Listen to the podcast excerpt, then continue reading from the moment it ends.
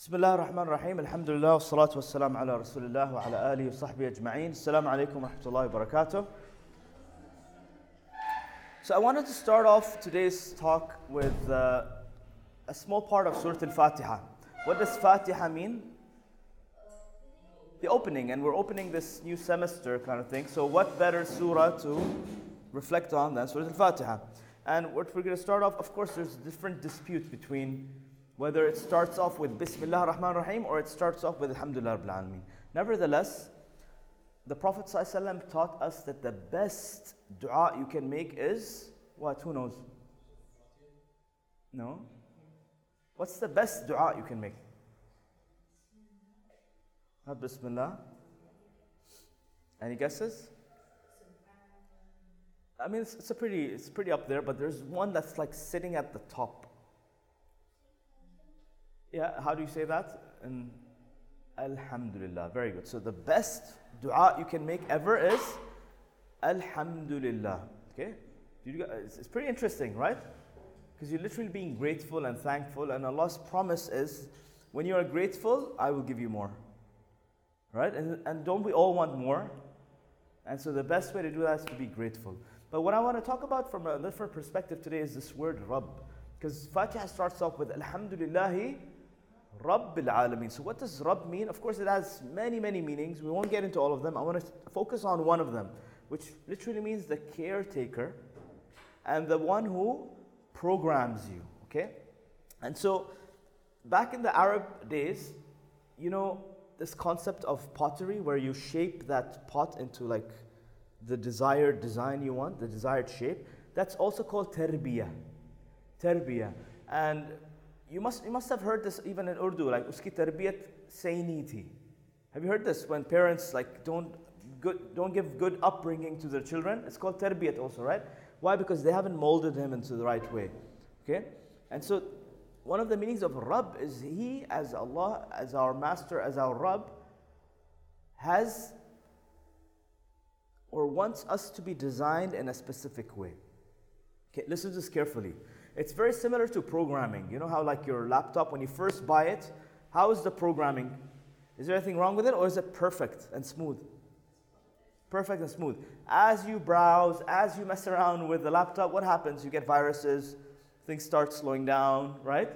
Similarly, with us, when we're born, we're born into what, what is known as al fitra. This perfect programming, perfect shape, tarbiyah. Okay? And then what happens? Shaitan messes up this shape. It, he messes up our programming, our way of thinking. And programming is basically the way you think about life, the way you view life, your philosophy of life, your attitude towards life. That's so our attitude, all of us, should be should be coming from where?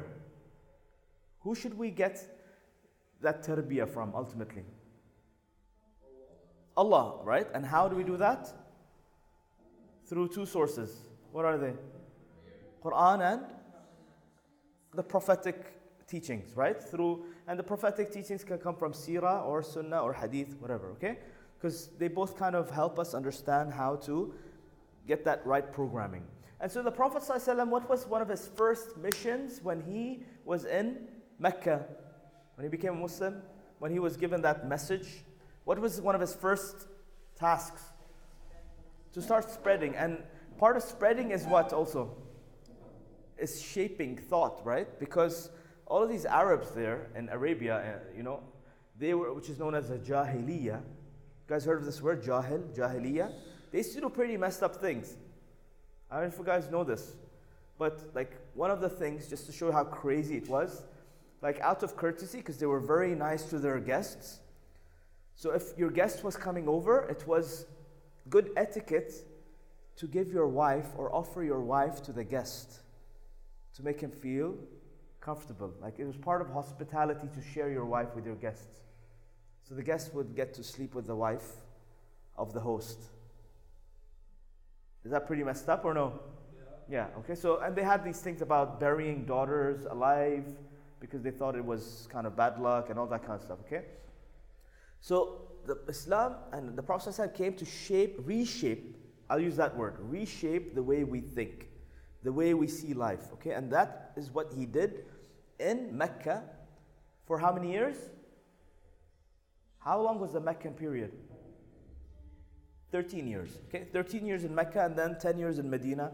Total of 23 years it took to really reprogram and th- the way they think, the way they see life. What are their priorities in life? Yes?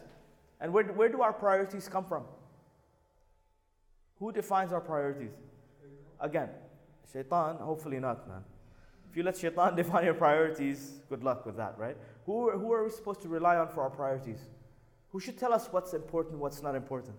Allah subhanahu wa ta'ala, okay? But the reality of the matter is, we have become distant from the Quran. We have become distant from the teaching of the Prophet. And therefore, who has, do, who has been doing our programming? Who? Shaitan, but let's not blame Shaitan. Who's doing our programming?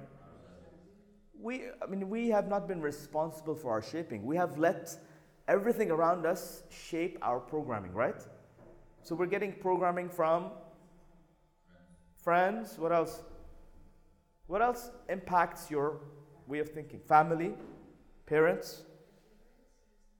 I'm talking about environment. What shapes the way you think? Social media, absolutely. Your exposure to social media, what kind of things you listen to, what kind of movies you watch, what kind of songs you listen to, what kind of friends you have. Yeah? What kind of things interest you? All of these things around you, your environment shapes the way you think. Okay? And that's why every one of us is different, right? Every single one of us has different priorities in life. Every single one of us has different interests, hobbies, okay, addictions, all sorts. Where does all this come from? What shapes your personality? It's your experiences, right? Okay? So the Quran is supposed to be, okay, it's supposed to be your companion throughout this journey of life. This rope that you hold on to. Why? Because you don't want everything around you. Now, you know, some people, what they do is they say, you know what, if society is so corrupt and it corrupts the way I think, I'm to leave society. I'm to go live in a mountain and say, Subhanallah, Alhamdulillah, Allah Akbar, Allahu, Allahu, Allahu, Allahu. And they disconnect from society. Why? They want to preserve this tarbiyah. Is that the right approach? What's the right approach? Stay in the society Hold on to what? Hold on to Allah in your heart, in your life, really tight because shaitan's waves are all over, right? And not only that, you hold on to your the Quran and the Sunnah, of course. It shapes the way you think, and then you spread this message. And then you try to change the society around you, right? That's the real challenge. That's the mission of the Prophet, okay? And it's supposed to be the mission of all of us. Why? Because we are the messengers of the messenger. Don't forget this. We are the messengers of the messenger. Who was the messenger? The Prophet. ﷺ. And he handed over this responsibility to us. So we have two tasks at hand. Number one, take care of your own tarbiyah. And then task number two is share it and spread it. Okay? So I want to talk about like what went wrong? Why have we as Muslims today gone off track when it came to the tarbiyah part, the way of thinking? Obviously, you can share with you some insights. What are what's some of the reasons why we are not really thinking the way the Quran and Sunnah wants us, wants us to think? What are some of the reasons? Let's do some like brainstorming. Education, yes. Yeah, so we have lost connection with the Quran and the Sunnah, if you don't, if you're not connected to that, if you're not educating yourself constantly and learning and reading. By the way, what was the first verse to be revealed to us? Iqra, right? Read. And so when you leave that, what happens? It's gone. You're going to let everything else program you except what? The Quran and the Sunnah. So education is, I would say, number one. Absolutely. What else? What went wrong? What are other reasons why we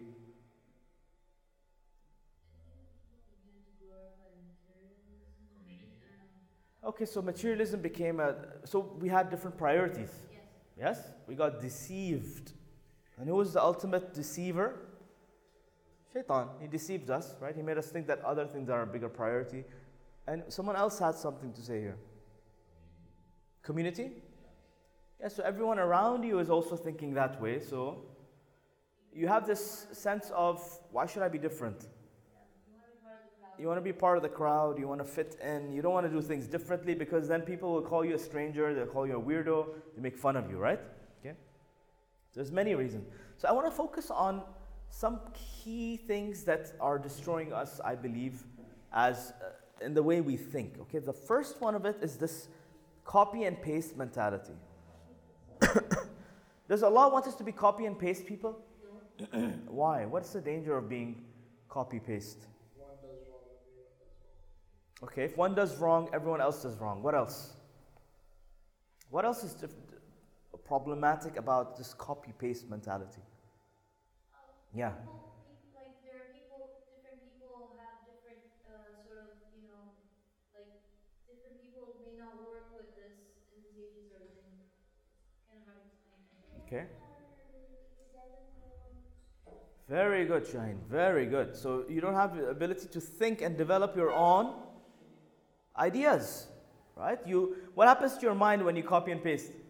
It shuts off. Does Allah want you to shut, shut off your, your minds? Who can give me examples from society, from our world today, where copy and paste is becoming destructive and causing a lot of pain? WhatsApp. Okay, so uh, in the sense of literally copying and pasting the message you get and forwarding. Uh, I'm talking about like copy paste from a um, a- abstract perspective, not just from a literal perspective. Okay, yeah, forward forwarding message without verifying, without thinking. Let me give you an example of uh. So imitation is following blindly also.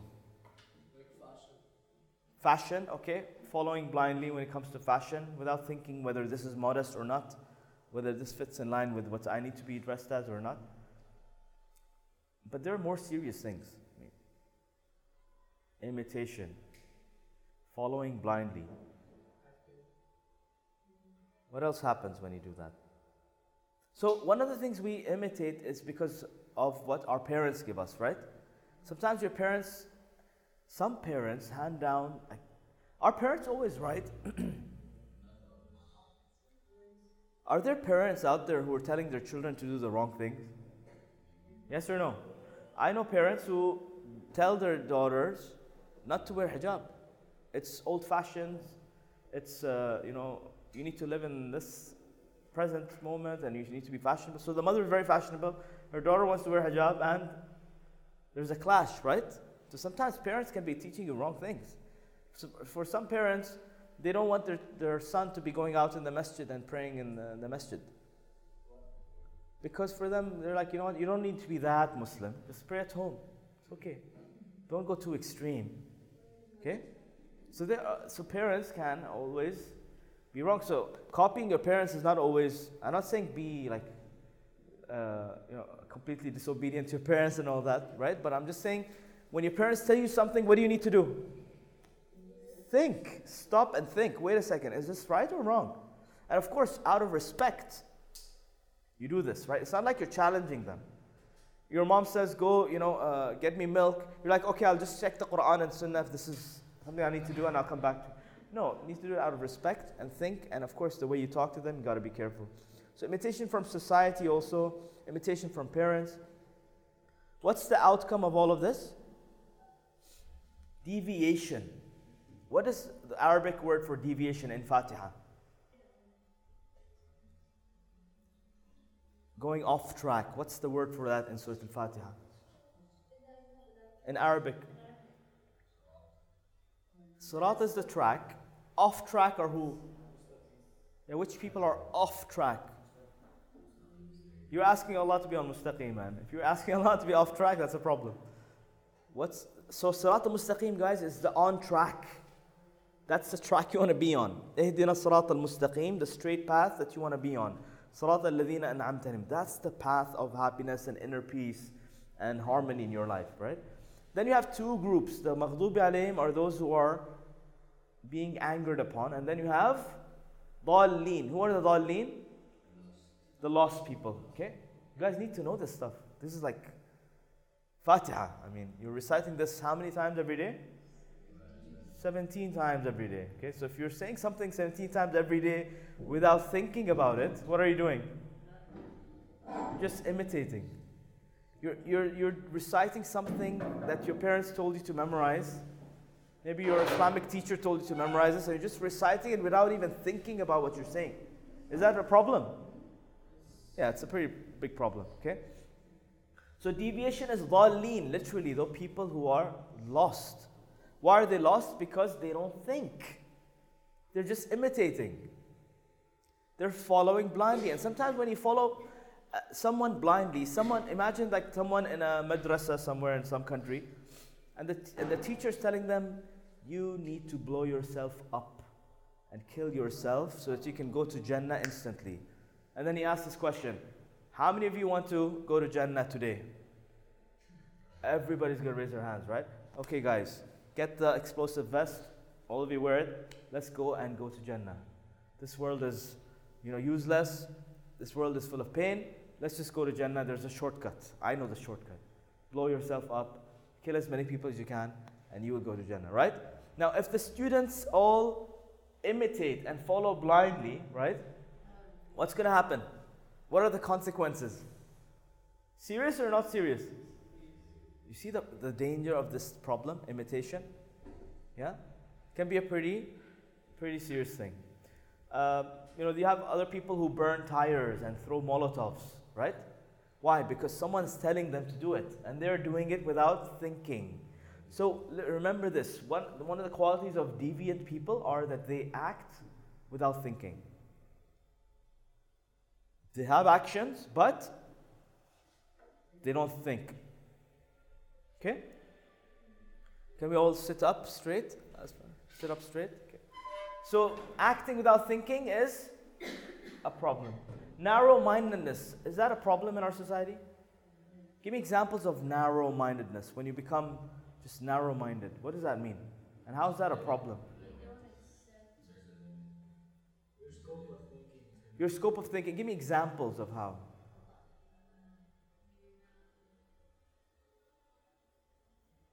Give examples of how people become narrow minded and becomes a problem in our society. And our guests can participate with us. Narrow mindedness. When you think you are right and everybody else is wrong, right? That's being judgmental. Okay? Have you guys experienced this? Yes? Who likes to be judged? None of us likes to be judged, right? And of course, Allah is the ultimate judge, right? But when we start judging people, when we start becoming narrow minded, we think we're right, everybody else is wrong, that becomes a problem. And it causes disunity and blind following. Okay, when you just become these imitation. And uh, you know, in some countries, you have this literally hardcore followers of a specific view of Islam, like a specific madhab. You have the Shafi'is, who don't talk to the Hanafis, who don't talk to the Malikis, who don't talk to the Hanbalis. Right? And each one has their own clique. They have their own masjids. They pray in a certain way. And if a Hanbali goes to a Shafi'i masjid, they're going to kick him out. They're going to. Hmm? Yeah, unfortunately, in some countries. Okay? And at one point, even in the Haram, you know, the Mecca, in Mecca, the Kaaba, at one point in time, they used to have four different prayers. Because people were so hardcore followers of a specific madhab that they didn't they didn't see it right to pray behind another madhab's imam imagine. Okay? So that's what happens when you become extreme imitator. When you're like i want to follow imam ahmad ibn hanbal whatever he did i'm not going to do anything else. Okay? And so you become narrow-minded the shafi'i become narrow-minded maliki become narrow-minded and what happens it causes what disunity, right? Because everyone's just focused on what they want to do, and I'm right, everybody else is wrong. And that, and so did Allah, what does Allah want us to do? Allah wants us to say we are Muslim, right? Very simple. We are just Muslim, we're all brothers and sisters, we're all praying to Allah subhanahu wa ta'ala. Okay, you, you pray like this, fine. I pray like this, that's okay. You want to pray like this, fine. Chill out, right? And Malikis, I think they pray like this. Okay, fine. You're reciting Fatiha. It's okay. You won't become a kafir if you put your hands down.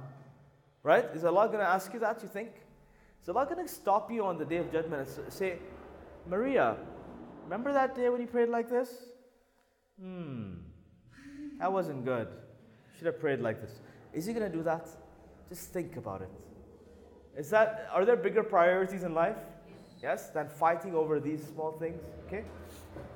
And by the way, all of them are right because all of them have evidences backed by Sunnah. So it's just different perspective, different uh, times where they saw the Prophet doing this certain things. So is this point clear? Copy and paste? Yes? Do not be copy and paste people.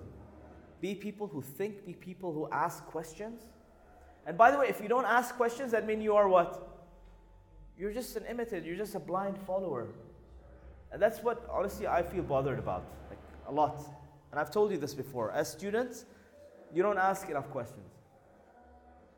You just think whatever, I, whatever I'm saying is right and you just take it in. Can that be a problem, by the way? Of course. Am I perfect? Could I be teaching you some really messed up ideas? Yes or no? Of course I can, right? Of course. It's possible. And if you guys submit to me and say, oh, Brother Fahd, he's like the best teacher ever, and khalas, you just block your mind, and whatever I say you take in as right. Can that be problematic to you? Yes. So you need to challenge me also. And we need to together develop our minds and think. And when my students don't ask questions, that's like, you know what, just you're submitting your mind to me, and whatever I give you, you'll take it. And I could be teaching you some really messed up things, right? So this uh, getting your mind to work and start verifying and asking questions and challenging, this is what Ibrahim salam did, didn't he? With his father, right? To the point where he was kicked out of his house because he challenged his father on the worshipping of idols and he wasn't convinced, right? If something doesn't make sense, you challenge and you ask, of course, respectfully, right? But it shows that you're thinking, it shows that you are using your minds So this, this uh, ayah from Surah Al-Ahzab really tells us like the scene of these people who are blind followers, the imitators. What will they be saying on the day of judgment? Literally Allah says, on that day, their faces will be turned in the hellfire. تُقَلَّبُ وُجُوهُمْ Their face will be turned in the hellfire. Okay? What will they say? We wish we obeyed Allah and His Messenger. So there'll be a sense of regret, right? They'll say, We wish, oh, we wish we could go back and follow the Allah's, Allah's teachings and the Messenger's teachings. And what else will they say? Oh Allah, they will make dua. In hellfire, they make dua. Rabbana, oh Allah, our Master, we obeyed our chiefs. You know, in the dunya, there's people who have elite status. Sadatana wa kubara'ana. Our sheikhs, we followed our, you know, uh, masters. We followed uh, the, the famous people, we followed the people who had lots of followings, we followed our teacher. Okay, Sadatana wa Kubara'ana literally means those who have been given a high status in society. These people will say, Oh Allah, we followed. Here they're regretting that they didn't follow who? Allah and the Messenger. Here they're saying, Oh Allah, what did we do wrong? We followed our masters and our people of high ranks in society, we followed them. And what did they do? فَأَضَلُّونَ sabila?" And they misguided us. They gave us the wrong information. They took us off track. And then they will make another dua. رَبَّنَا آتِهِمْ ضَعْفَيْنِ مِنَ الْعَذَابِ وَالْعَنْهُمْ لَعْنًا كَبِيرًا Oh Allah, whatever punishment we're going through, give those people double the punishment and curse them a big curse. So the blind followers are in regret. What is their regret? They followed the Kubara and Sada like blindly. They wish they had followed who? Allah and the Messenger. And then they're going to make dua against those people. So, and by the way, these kubara and sada, what will they probably be saying? And it's recorded in the Quran. You know what they will say? We never told them to follow us blindly. We said what we had to say, they just followed us blindly. Don't blame me for you following me blindly. You, you should have thought, you should have asked questions, you should have challenged. Okay? And so we have this entire like generation way of thinking today is that whatever the predecessor said is right and we need to stop thinking. Is that also there? Yes or no? Like, I'll be honest with you, a lot of people come to me and say, Brother Fahd, who are you to start thinking about the Quran and teaching Quran? You know, why do, where do you get your sources from? You know, how come you claim to know things about the Quran that, for example, Imam al-Tabari didn't write in his tafsir, or Ibn Kathir didn't write in his tafsir? Because there's inter- books of explanation written about Quran, right? 200 years old. Okay? So some people say, you know what? Those people, they were closer to the Prophet. They knew the Quran more than you, so you shut up and stop thinking and just imitate what they said and copy paste what they said. Okay? There's a lot of people who do that. Yes? Yeah? So, when you stop thinking and you just imitate those people, and there's people like that today, I'm telling you. They tell you you cannot interpret, you cannot think. What the people of the past did and followed and said and wrote in their books, that's what you need to do, and that's it. Have you, have you come across this, by the way? Yes? Do you think that's exists in society today? Yes? Blind following? Okay. So is that what Allah wants us to do? Allah keeps on questioning us and telling us and commanding us. Don't you think? Don't they think? Don't they ponder upon the Quran? Don't they reflect upon the Quran? Okay? أَفَلَا تَعْقِلُونَ Don't you think? Don't you understand? Okay? So th- I hope that I made that point pretty clear. Yeah? What's the first point? One word imitation. Beware of blind imitation. And how do you solve that? How do you resolve that? Read. Think, question, challenge, read. Very good. Yeah. So let's hap- let's see what happened to this uh, connection.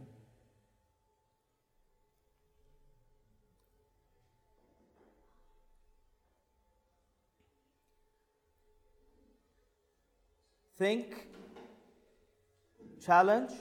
What was the third one?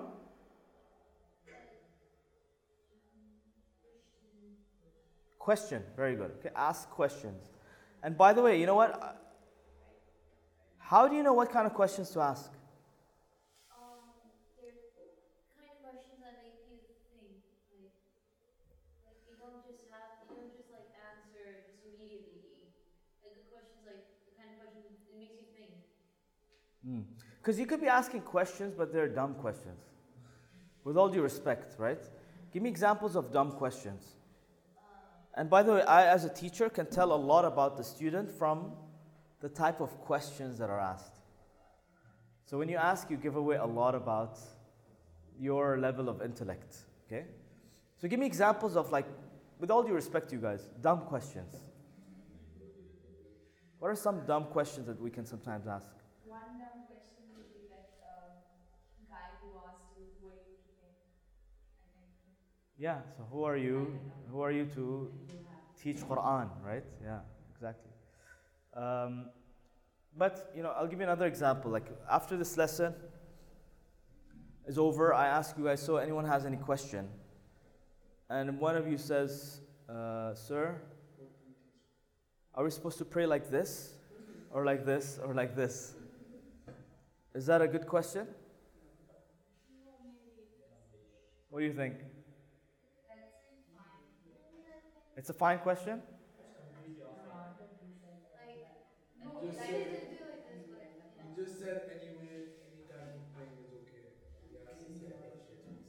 Yeah, Yeah, so that, number one, it shows that you weren't listening. And number two, it shows that you that's all you think about is actions and external things. Okay? What's what's a bigger priority, internal or external? What do you think? We're not saying external, forget it. Pray like this or pray like this. No, we're not saying that, right? But what we're saying is follow the Prophet. Okay, if you get some enough sufficient evidence that yes, this is how the Prophet prayed, fine, pray, but then chill out, relax, don't overthink. Okay, there's some people in salah like you're literally standing next to them and they're like constantly obsessed with keeping their feet next to your feet and there's no gap for shaitan and they're just obs- so their whole salah, their focus is what the gaps between the feet. Have you noticed that? Guys would notice that in the masjid, right? They're constantly just pushing your foot, making sure the ankle and the toe is sticking to yours, right? And then Imam says, Salaam alaikum wa rahmatullah," and this guy has no clue what he recited, he has no clue what he did, right? Because his priority was what? Making sure his foot sticks to your foot. Is that a big priority in Salah? I mean, it's nice to have your feet next to the other, right? But then chill out and focus on what's more important. What's more important? Understanding what you're saying. What does Alhamdulillah Rabbil Alameen mean? Rahman Rahim. Listen to Salah. What does Subhan Rabbi Al Azim mean? What does Subhan Rabbi Al A'la mean? What does Sami Allahu liman hamida mean? What does Allahu Akbar mean? These are the real priorities. When you think about Salah and the meaning of Salah, that's what's going to change the way you think, inshallah. Number two, I like this one. Robotics. One of the thing, things that corrupts your programming, remember, because we're talking about which ayah now in Fatiha? Alhamdulillahi Rabbil Alameen. By the way, just to reconnect the previous one, imitation, blind following. How, how is that destroyed when you make who your programmer? When you make, no, how do you fix that problem? Who do you make your Rabb? Alhamdulillahi Rabbil Alameen, right? So when you make Allah your Rabb, when you allow Allah subhanahu wa ta'ala to program the way you think, then you will be saved. And that's why you're saying Alhamdulillah. Why are you saying Alhamdulillah? Let's just think about that. Why is it so? It's a statement of gratitude. Why? Yeah, but why would you thank Allah for being your ultimate programmer? Why not your teachers? Why not your parents? Why not your Because Friends. I provided you with the te- your teachers, your parents, your friends in the first place. But why Alhamdulillah? That's what I'm interested about now. Now that you know the dangers of imitation, okay? You know the dangers of imitation. Now you're saying Alhamdulillah Rabbil Alameen. What does that mean? What's, what's the connection?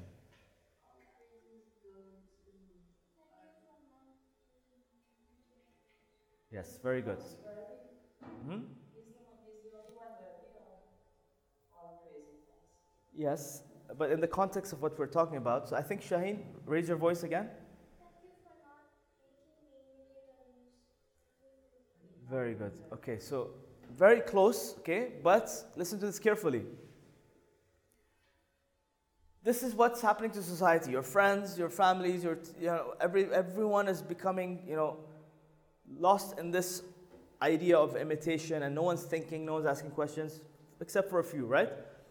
You're saying, Thank you, Allah, for giving me the, the source of the right programming, which is what? The Quran and the teachings of the Prophet. Okay? So when you make Allah your Rabb, then you will be in the, in the ultimate shape that He wants you to be in. So you're being grateful, Ya Allah. Because imagine we don't have the Quran and the Sunnah. What would happen?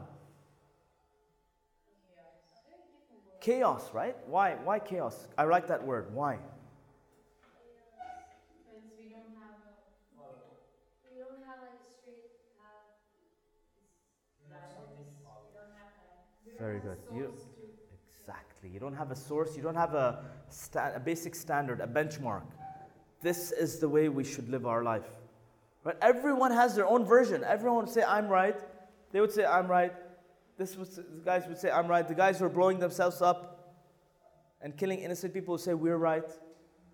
The guys who are in the mountains saying Allahu Allahu Allahu Allahu are saying we are right.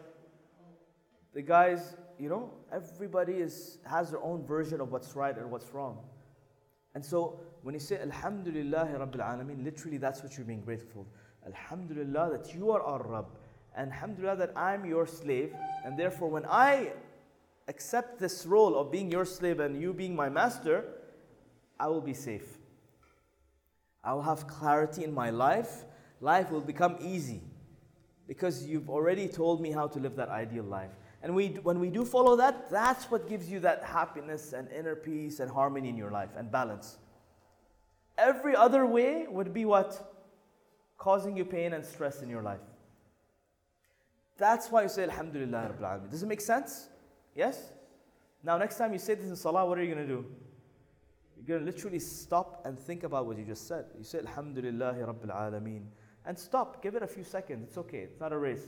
Especially for the sisters if you're not praying behind an imam. Take your time, right? Alhamdulillah Rabbil Alameen. And think about Allah, thank you so much for being there for me. Hmm? Of course. Actually, Allah responds to you. When you say Alhamdulillah Rabbil Alameen, in the Hadith Qudsi, Allah actually tells us that He responds to us and He says to His company up above in the seventh heavens, right? He says to His company of angels, Hamadani Abdi, my slave has just thanked me. He actually, it's like a conversation between you and Allah. Salah. Okay? So if you're actually speeding through Fatiha, you're not even letting Allah respond. Is that res- disrespectful to Allah? Pretty, pretty much is, right? And the Prophet was known to pause. He would say, Alhamdulillah Rabbil Alameen, Ar-Rahman Ar-Rahim. He would pause between each ayah of Fatiha. Literally, that's how he prayed. Okay?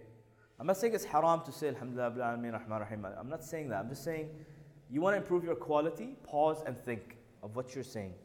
Let's go to robotics. So, what is robotics besides what they teach you in school about robotics? How, is, how have we become robotic in our Islam?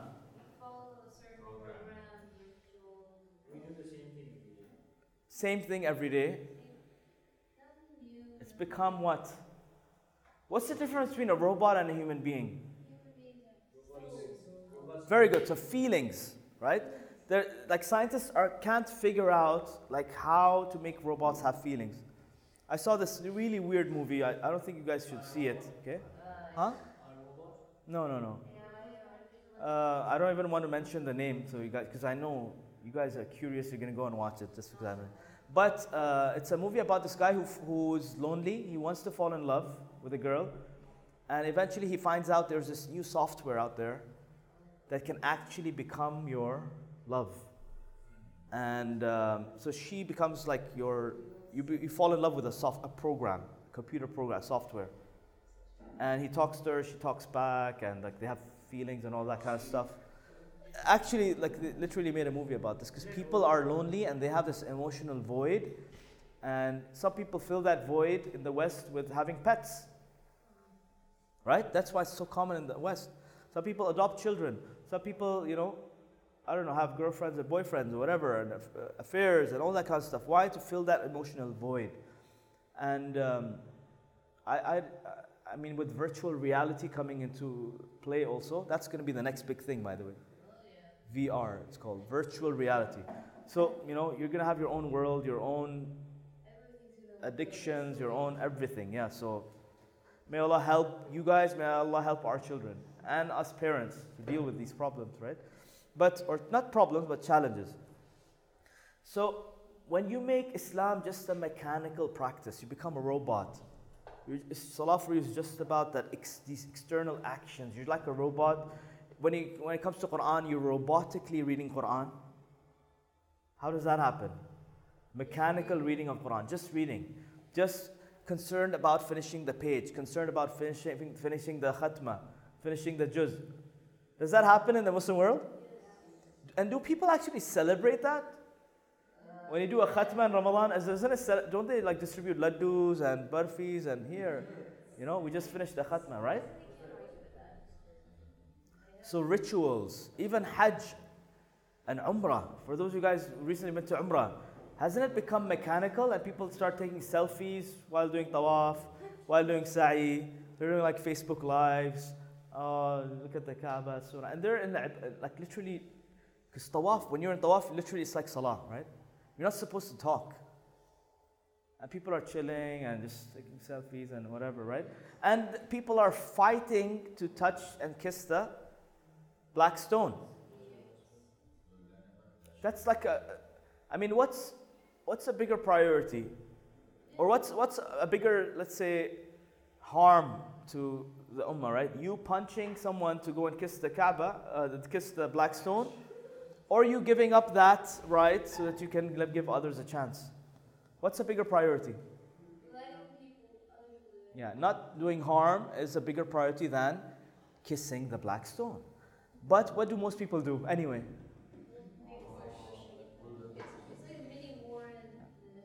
Why? Because they're doing things, it's a mechanical practice. Someone back home told them, you go and kiss the black stone, then your umrah will be completed.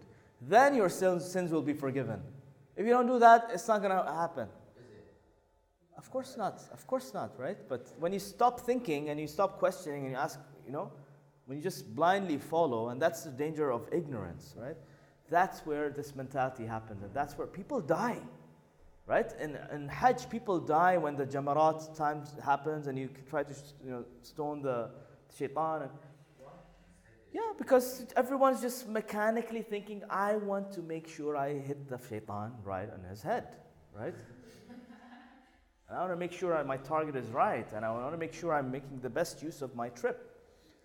So there becomes no spirit, no consciousness. It becomes what? External. That's what robotics is about. And is it a big problem? Yes. Yes? Have we become robotic about our Islam? About Quran, about Salah? I agree. It's quite that reality. Mm, it becomes external, right? And most of the fights happen on, on external things. Right or no? We judge each other based on external things. Ah, she's wearing hijab. She, he's not wearing hijab. He has a beard. She doesn't have a beard. Okay? And just people just become like obsessed with external actions. And like I was in this masjid in one country, I don't want to name it. I walked out, and the, one of the men in the masjid literally came and told me, uh, Beta, son, your salah was not accepted because you weren't wearing a cap in the salah. Yeah. So literally, that's really how people think. It's just become, you know, you have to have a certain uniform, you have to look a certain way, otherwise, it's over, right? So, very, very sad, but this is the reality, okay? So, what are you guys to do now? You guys need to change this, right? In your lives, in your own selves. You need to ask yourself, how many years I've been reciting Fatiha, I don't even know what it means. Ask yourself this question. You've been programmed to recite Fatiha, you've been programmed to, to pray, but it's empty inside. Okay, so what are you going to do about it? Are you going to continue doing this way? Or what, what can you do about it? Change how? Yeah, how do you do how do you do that? Let's discuss app, practical application. How would you turn from like a robot to a literal, a proper human being? now? Very good. Thinking, not just thinking, because your thought might, you know. So what's your guide? Who is your Rabb? It's Allah. So go back to Allah and go back to the Prophet and learn what does the what do these words mean? What is the purpose of Salah? Why? And it's going to require a lot of effort, right? You're going to have to do a lot of reading, asking questions, uh, thinking. Okay. But uh, Allah, trust. Like, let me give you a lesson. Okay. This is a big life lesson. Allah Subhanahu wa Taala doesn't give guidance to those who don't seek it. You know? You want to be guided, you want more guidance, you got to be a seeker of guidance. And what does it mean to be a seeker of guidance? Exactly, you're hungry. I love that word. You're hungry. You're obsessed. You want to know. You want to find out. Okay? You're constantly like just thinking, and every time you get, every moment you get, you're literally just thinking, asking questions, challenging. And wallahi, when you have that attitude, your life will, will go like this, inshallah. Okay? Because you are now switched on. And it's a journey, by the way. Will you get the answer overnight? It's, it's, it's a journey. I'm, like, it's been 15 years I've been a student of the Quran. I'm still learning from Fatiha. No kidding. I'm still learning something new about Fatiha. And it's, it's a never ending journey. You can never reach the point where you say, Khalas. Now I know Fatiha. It's never going to happen. It's an ocean, right? But that what's beautiful about this is that journey.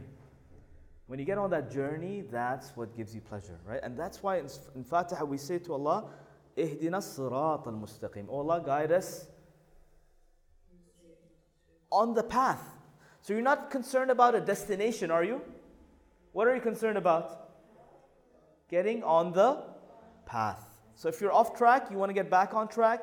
If you're on track, you want to get more guidance, because by the way, guidance is levels, right? You can actually get more guidance.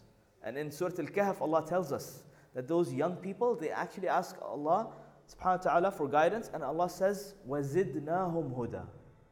And we increase them in guidance. So there's actually levels of guidance. And what's so beautiful is the word mustaqim literally means going upwards. Istiqama means, to st- like qama means to stand up. So literally, actually growing in your hidayah, in your guidance. Okay, so that's really the path. So this is what happens when you have robotics. Islam becomes a tradition. Islam becomes just formalities. Yeah, you got to do things just because of formalities. Worship becomes just dry habits, and the means become objectives. I love this, this statement. What does it mean? The means become the objective. What's the difference between a means and the objectives?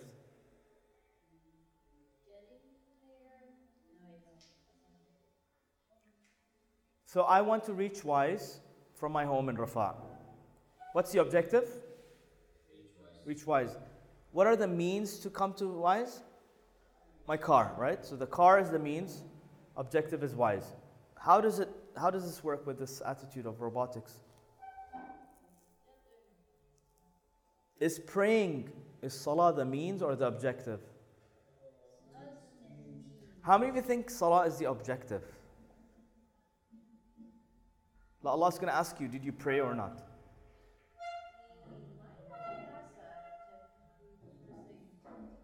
Okay, how many of you think salah is the means?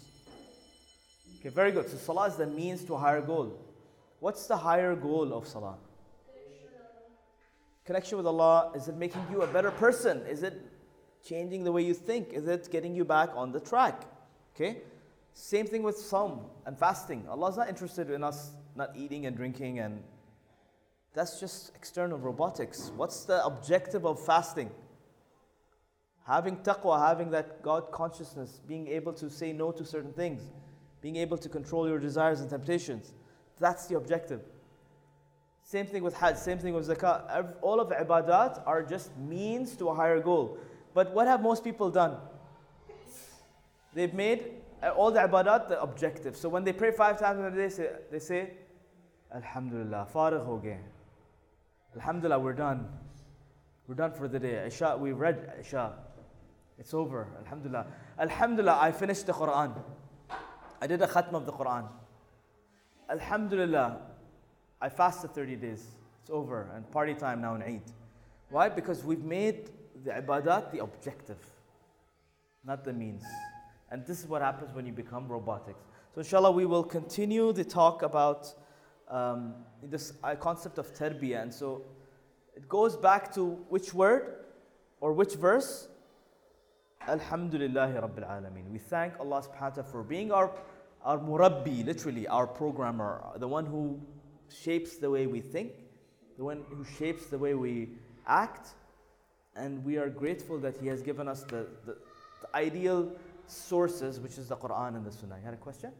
I actually wanted to, s- uh, to share a video that I watched recently because uh, it was relevant to the topic of meditation. Uh, it was uh, just a you know study done on a couple of people who worked in the dental area, uh, waiting and you know there was a beep going on, and every person that walked in saw that the people before them were standing every mm-hmm. time there was a beep. Mm-hmm. And then initially they were very confused, why is everyone standing up? Yeah. And then eventually they would just start copying them. Blindly. And yeah. even the most resistant person, the most rigid person, eventually started copying. So that just made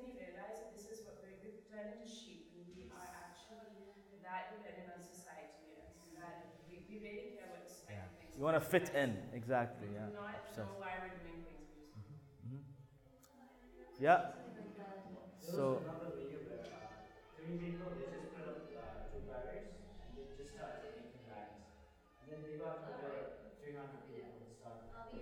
who were making bags. 300 people. Really, huh? Yeah, they just came and joined. When they asked uh, why are you doing this, they're like, of course